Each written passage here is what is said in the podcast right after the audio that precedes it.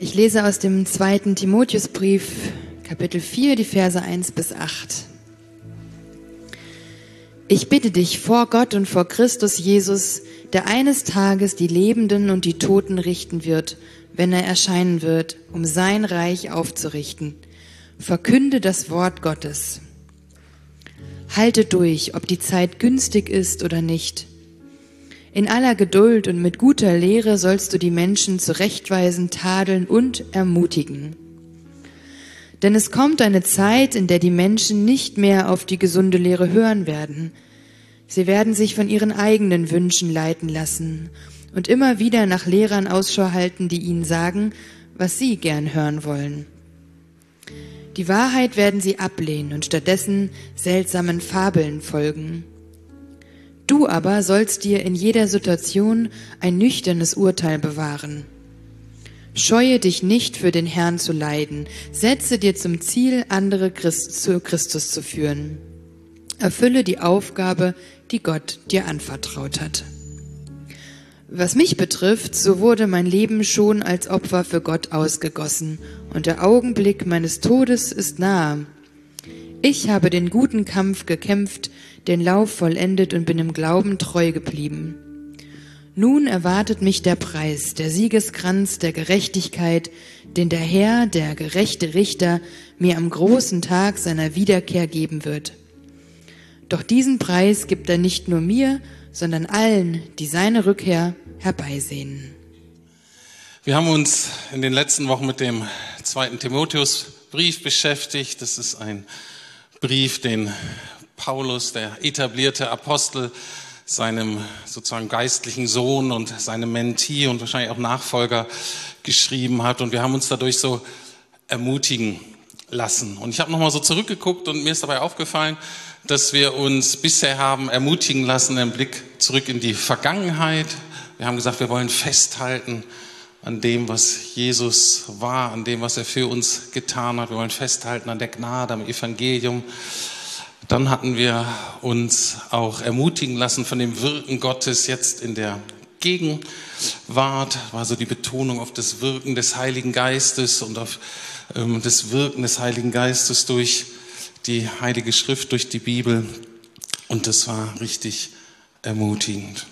Und heute kommt die Ermutigung aus der Zukunft. Und für manche von euch vielleicht ein bisschen komischer Gedanke, ähm, aber der ist sehr biblisch, sehr verankert im Neuen Testament. Und in Vers 7 sagt ja Paulus, kämpfe den guten Kampf, kämpfe den guten Kampf des Glaubens. Und das bedeutet heute für uns, halte fest an der Zukunft, dann werden die Kräfte der Zukunft auch dich heute halten. Das ist so in der Logik unserer Predigtreihe. Also halte fest an der Zukunft, dann werden die Kräfte der Zukunft auch dich heute festhalten. Und wir haben meines Erachtens aus dem Text eine dreifache Ermutigung. Wir werden ermutigt, erstens durch die Ernsthaftigkeit der Zukunft, zweitens durch die gerechte Belohnung der Zukunft und das drittens durch die Vertrautheit der Zukunft. Diese drei Punkte möchte ich erarbeiten, aber erstmal anfangen mit dem Kontext.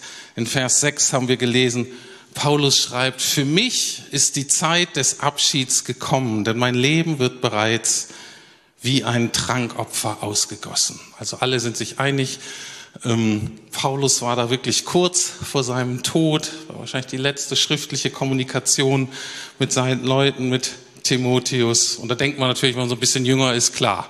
Wenn man mit einem Bein im Grab ist, dann sollte man anfangen, so über das Leben nach dem Tod so nachzudenken, Leben nach dem Sterben. Ähm, und da habe ich mich so gefragt, na, wie sind die Worte so einzuordnen von Paulus? Ist der schon so ein bisschen senil geworden? Ist der schon so ein bisschen rührselig? Ne? Kommen denen so ein bisschen die Tränen und ähm, so? Und man weiß gar nicht genau, redet der jetzt zu Timotheus oder versucht er sich selbst zu ermutigen für die nächste ähm, Etappe? Aber ab Vers 9, das haben wir nicht gelesen, da wird total deutlich, dass Paulus immer noch die entscheidende Leitungspersönlichkeit der Gemeinde Jesus. Also der ist noch in voller Kraft, der ist noch äh, voll strategisch unterwegs. Der sagt nämlich den Leuten, seinen Mitleitern, was sie tun sollen. Das wäre ungefähr so, unser, der neue Präses im Million Verband ist ja Sam Krauter. Und das wäre ungefähr so, wenn Sam uns schreiben würde, der Lukas-Gemeinde, und sagen, hey Matti, ähm, ich brauche dich jetzt sechs Monate bei mir hier in Rot am See. Da musst du mich einfach unterstützen. Ähm, Klaus, ähm, der geht in eine andere Gemeinde in Berlin, wo es einfach gerade nicht gut läuft. Und Rüdiger, ich hatte mir überlegt, ähm, wir wollen so ein bisschen expandieren, wir wollen so ein bisschen Connections äh, in England aufbauen. Ich würde es gut finden, wenn du, wenn deine Frau mitkommt, gut, wenn nicht, dann auch gut, äh, wenn du erst mal ein Jahr nach England gehst, um dann Netzwerke zu bauen. Da würden wir doch sagen, Sam, hast du noch mal alle? Ich hoffe, ihr würdet auch sagen, der spinnt. Äh, wir haben ja hier genug zu tun. Und es ist auch so, die Leute, denen Paulus das sagt, waren nicht die in der vierten, fünften, sechsten Reihe. Das waren Mitleiter, das waren Apostel, das waren Leiter. Ähm, und denen sagt einfach, du machst das, du machst das, du machst das. Und ich dachte, okay, Paulus, der ist noch, äh, Paulus macht noch die Ansagen. Paulus hatte noch was zu sagen, damals dem Timotheus und uns heute auch. Es fängt an mit dieser Ernsthaftigkeit der Zukunft. In Vers 1 schreibt Paulus, Timotheus folgendes. Ich beschwöre dich vor Gott und vor Jesus Christus, der über die Leben und die Toten Gericht halten wird.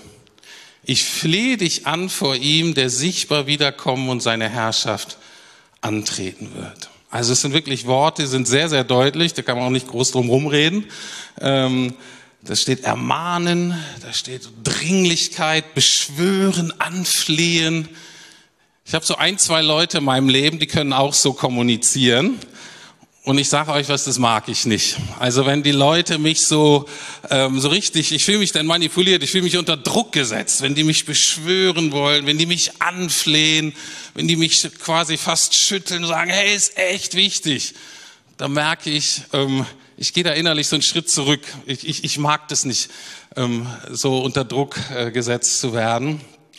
Ähm, aber wenn einem was wichtig ist, dann, äh, dann kann das schon mal passieren. Das merken wir jetzt ja auch in der politischen Debatte, ne, dieser Impfdiskussion, Impfpflicht, meine Güte, und die Gegner, da ist richtig Druck auf dem Kessel. Also da wird beschworen und ermahnt und ähm, und versucht zu überzeugen oder vorher mit der ganzen Klimadebatte, die ist ja ein bisschen im Hintergrund, natürlich sie immer noch voll da, Umweltschutz, Friday for Future, was wurde da argumentativ und emotional sozusagen ähm, ähm losgelegt ähm, und ähm, genau, und das ist sowas, wo ich so denke, war wow, einerseits total verständlich, andererseits, ich finde das so ein bisschen schwierig, aber dadurch, dass Paulus hier so schreibt, und ich sage, okay, ich, ich lasse mich da mal drauf, ich lasse mich da mal drauf ein.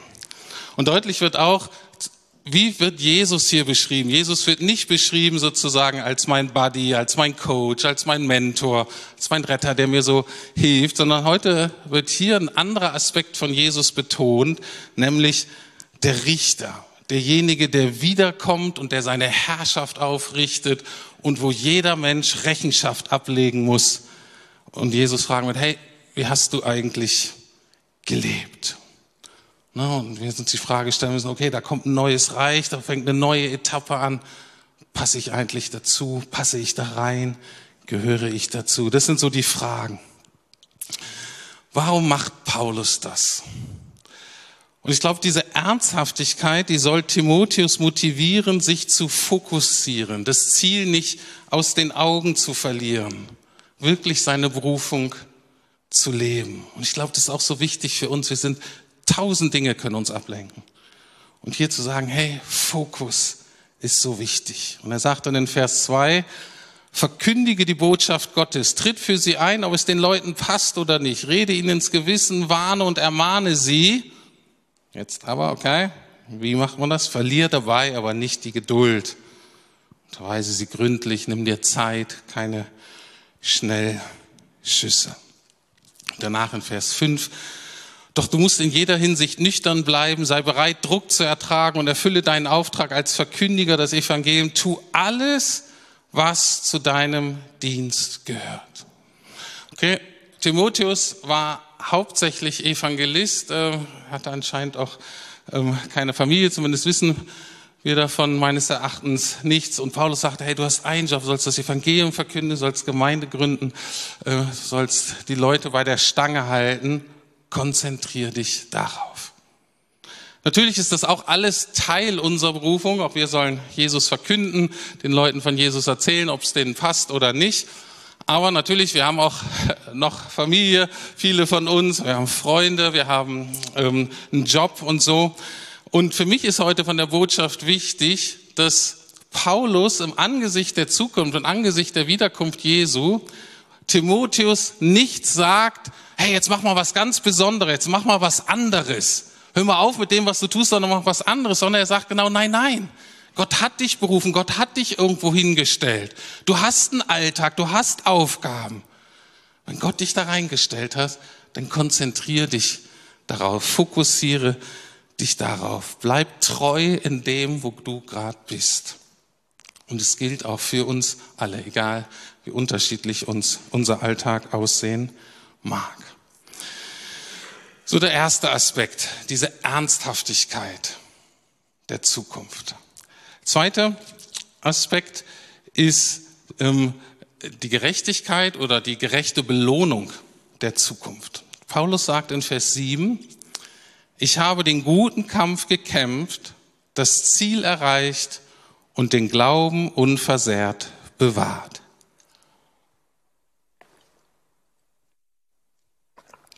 ich habe den guten Kampf gekämpft. Können wir das sagen? Kannst du das sagen? Wir alle stehen in der Gefahr, unsere Energien bei den schlechten Kämpfen des Lebens zu vergeuden. Und dann haben wir keine Kraft mehr für den guten Kampf des Glaubens. Ich sage euch mal zwei schlechte Kämpfe aus meinem Leben und ihr könnt mal gucken, was bei euch so schlechte Kämpfe sind.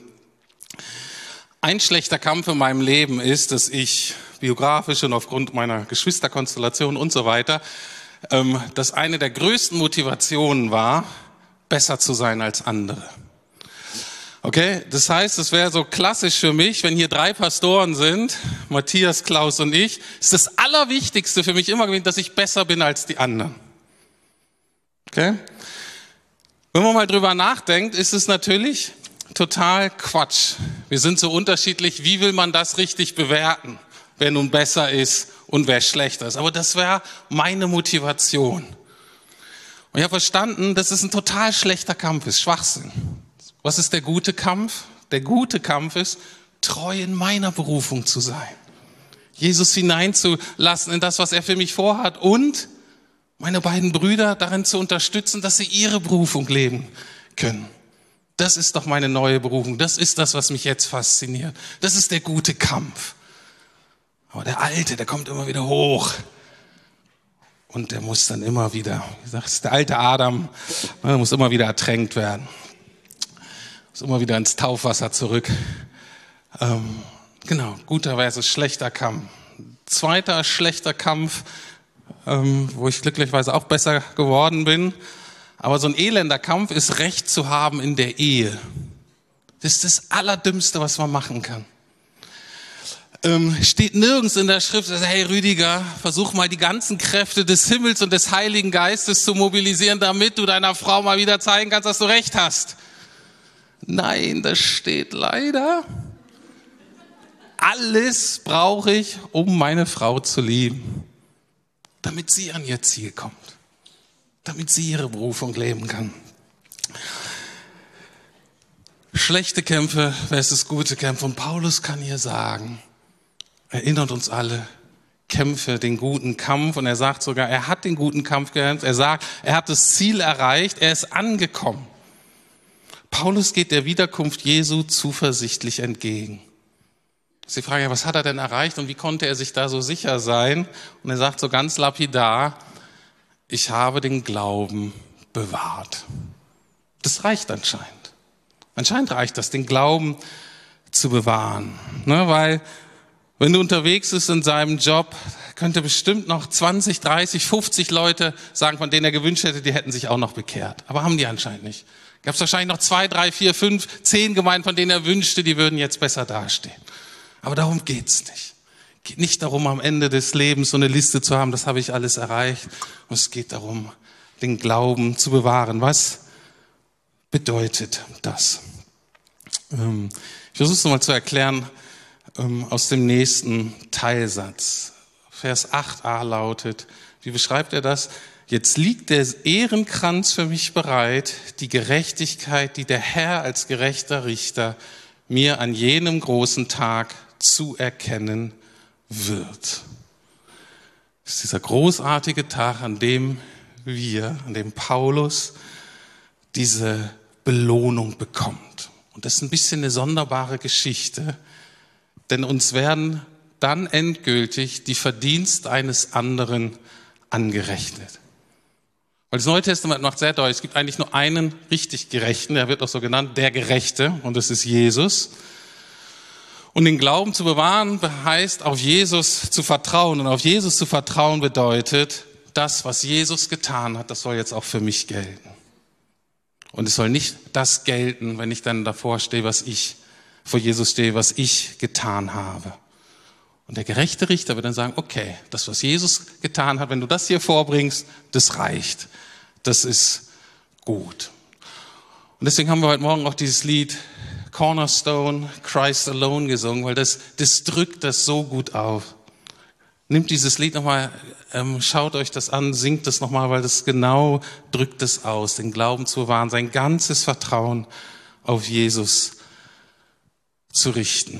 Ich stelle mir den Tag dann so vor und das ist so, wird ein großartiger Tag sein. Es wird ein Tag der Freude sein, wo man sagt, ah, ich habe es geschafft, ich bin angekommen. Da wird eine Feier sein, da wird große Dankbarkeit sein.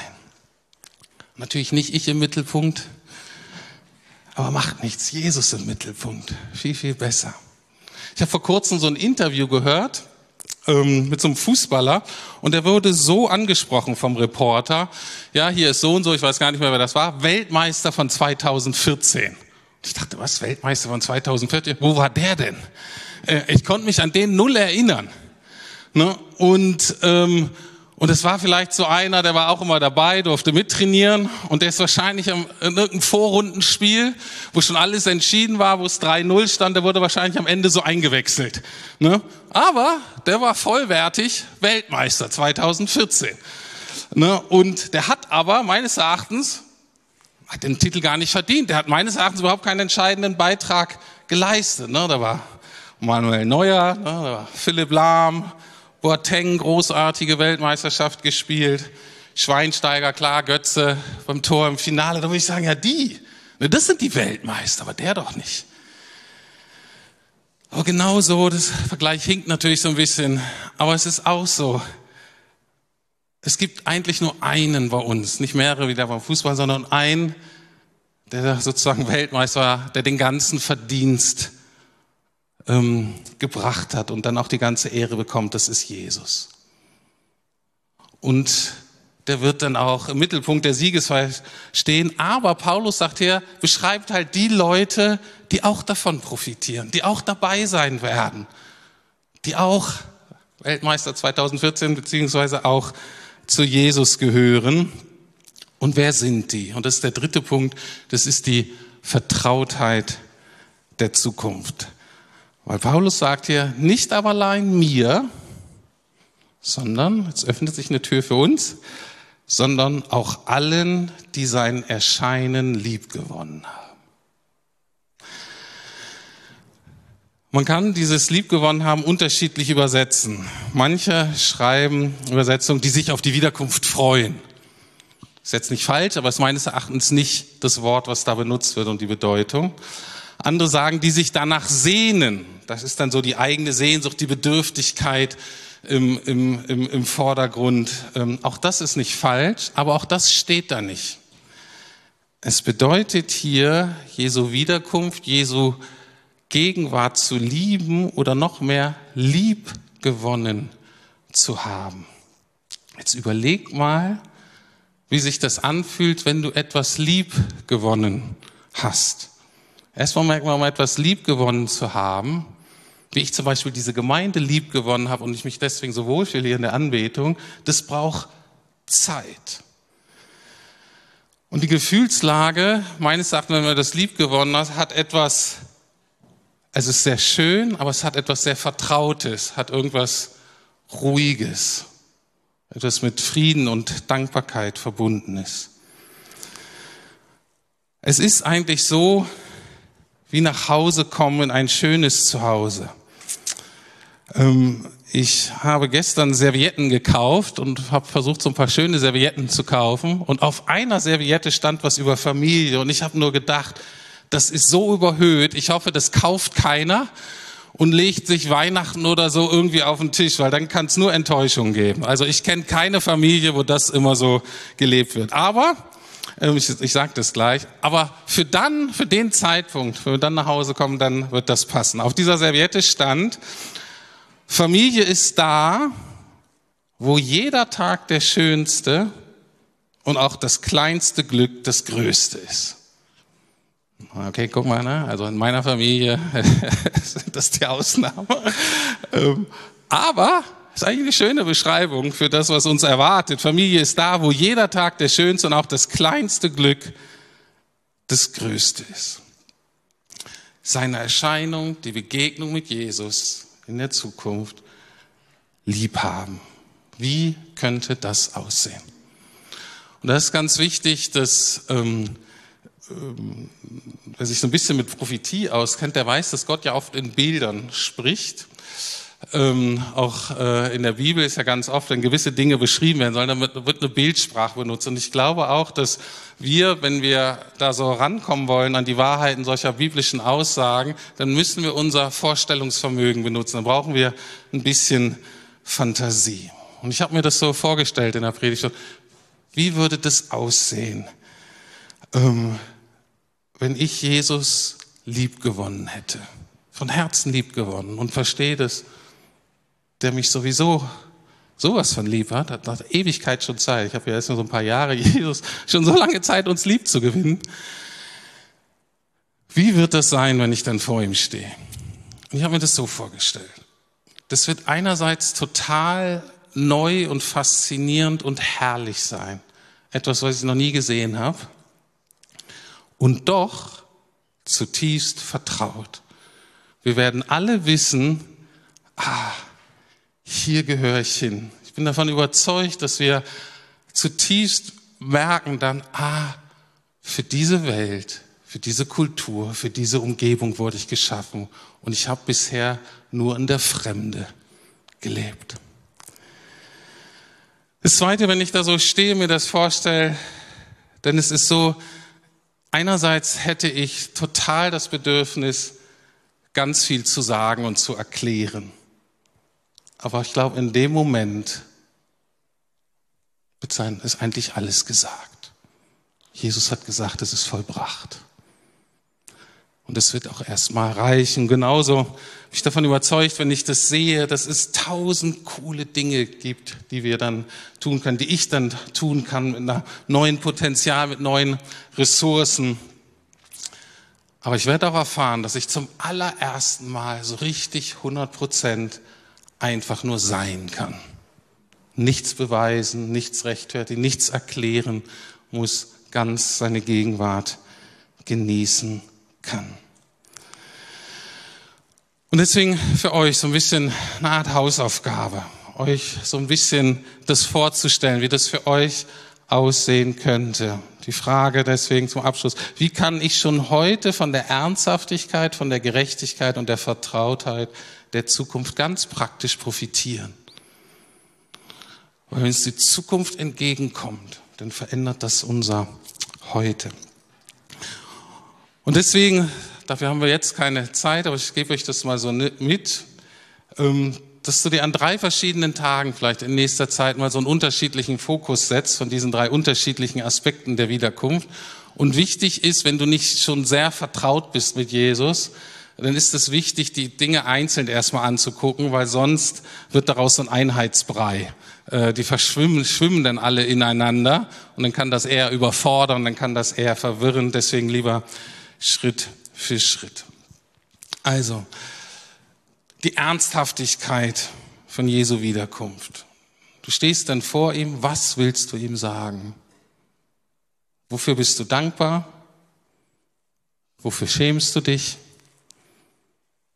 Was willst du bekennen? Was solltest du in deinem Leben geändert haben. Und der Knackpunkt ist, sage ihm das schon heute, was du ihm dann sagen würdest. Erlebe heute schon, erlaube heute schon dem Heiligen Geist die Veränderung anzufangen, die du dann gerne erleben möchtest, die ganz gerne präsent wäre, wenn du dann vor Jesus stehst. Nimm dir Zeit dafür und dann steh auf und tue, wozu du an dem Tag berufen bist. E-Mails machen, Essen kochen, Wohnung putzen, Konfliktgespräche führen, Excel-Tabellen anpassen und natürlich auch von Jesus erzählen. Und guck mal, ob diese Begegnung mit Jesus nicht deinen Alltag verändern würde.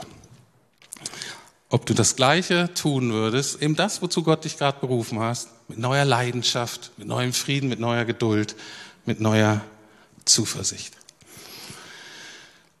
Zweiter Aspekt, die Belohnung der Zukunft. Stell dir vor, du wirst gekrönt mit Jesu Gerechtigkeit. Du bist erneuert. Du kommst endlich an in deiner neuen Identität, im ewigen Leben. Das ist herrlich. Das ist eine große Siegesfeier. Jesus im Mittelpunkt, du vollwertig mit dabei. Wie wird das sein? Wie, wie fühlt sich das an?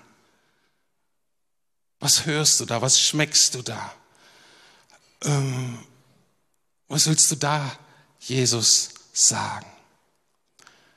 Und sich da reinzulassen, auch emotional, mal gedanklich da so reinfallen zu lassen, das ist das, was die Kirche Gebet nennt oder Meditation.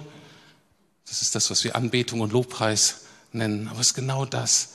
Was erleben wir da? Was wollen wir Jesus da sagen? Entweder mit Musik oder ohne Musik. Und der Punkt ist wieder der gleiche. Fang heute damit an. Fang heute damit an. Nimm dir Zeit dafür. Und dann steh auf und tu, wozu du berufen bist. Mach deine E-Mails, koch das Essen, putz die Wohnung, sei nett zum Nachbarn, nimm die Pakete an ähm, und so weiter. Aber tu das mit neuer Leidenschaft, Frieden und Geduld und neuer Zuversicht. Und dann der dritte Aspekt, diese Vertrautheit der Zukunft. Wie kann das dann heute schon verändern? Was müsste passieren, dass du den Gedanken an die Wiederkunft Jesu lieb gewinnen kannst? Richtig lieb gewinnen kannst. Wie kann das sein, dass diese herrliche, überwältigende auch Gegenwart Jesu für dich so vertraut wird, dass sich das anfühlt wie nach Hause kommen? Noch da wieder, stell dir das vor, Jesus und du, ihr habt euch lieb gewonnen. Was denkst du, was fühlst du, was willst du ihm sagen? Oder was brauchst du auch nicht mehr zu sagen? Und auch da wieder, lerne das heute schon. Nimm dir Zeit, diese Gegenwart Jesu jetzt zum Heiligen Geist zu erleben. Fang mal mit einer Minute an und guck mal, was das mit dir macht. Dann vielleicht fünf Minuten, dann zehn Minuten.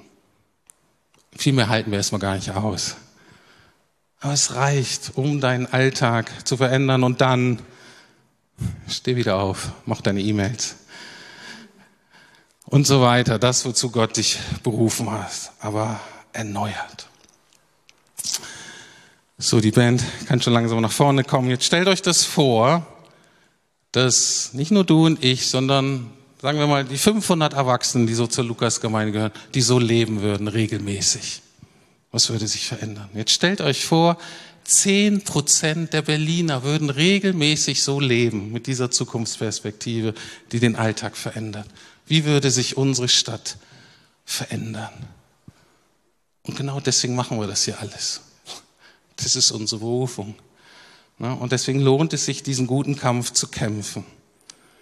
Und wir werden in diesem Kampf erfahren, dass wir angefeuert, dass wir festgehalten, ja manchmal werden wir auch, wenn nötig ist, getragen von dem, der vor uns den guten Kampf gekämpft hat, der den Sieg errungen hat und der uns aus der Zukunft mit offenen Armen entgegenkommt. Jesus. Lieber Herr, wir danken dir, wir danken dir für dein Wort, wir danken dir, dass das, was der alte Paulus vor so langer Zeit dem Timotheus geschrieben hat. Danke, dass das heute gilt. Danke, dass das heute relevant ist. Danke, dass wir keine Angst haben müssen vor der Zukunft, Danke aber auch, dass wir sie nicht verdrängen müssen. Danke aber auch, dass wir das nicht belächeln und banalisieren müssen, sondern danke, dass wir uns dem stellen dürfen. Und danke, dass du da bist in allem. Wir danken dir, dass du uns ganz erkauft hast, Vergangenheit, Gegenwart und Zukunft. Und wir danken dir und laden dich ein, dass diese Kräfte der Zukunft, dass diese Realitäten der Zukunft, Heiliger Geist, schenke das, dass sie mehr und mehr unser Heute, unseren Alltag verändern. Zu deiner Ehre und zum Segen unserer Mitmenschen. Dank dafür. Amen.